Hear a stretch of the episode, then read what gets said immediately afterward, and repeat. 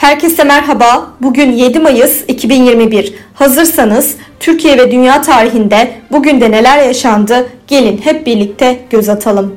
Dünya tarihinde bugün yaşananlar 558. Ayasofya'nın kubbesi çöktü. 1. Justinianus kubbenin onarılma emrini verdi. 1682. Deli Petro Rus çarı oldu. 1824. İşitme duyusunu yitiren Beethoven, Viyana'da 9. senfoniyi ilk kez sundu.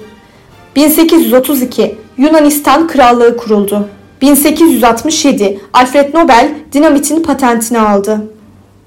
Türkiye tarihinde bugün yaşananlar 1925 Hüseyin Cahit Yalçın Ankara İstiklal Mahkemesi'nce Çorum'da müebbet sürgüne mahkum edildi. 1958 Ulus Gazetesi yazarı Şinasi Nahit Berker 8 ay yatmak üzere cezaevine girdi. 1973 Muş Milletvekili Nermin Çiftçi ilk kadın meclis başkan vekili seçildi. 1990 ilk özel televizyon kanalı olan Magic şirketinin Star 1 televizyonu test yayınına başladı.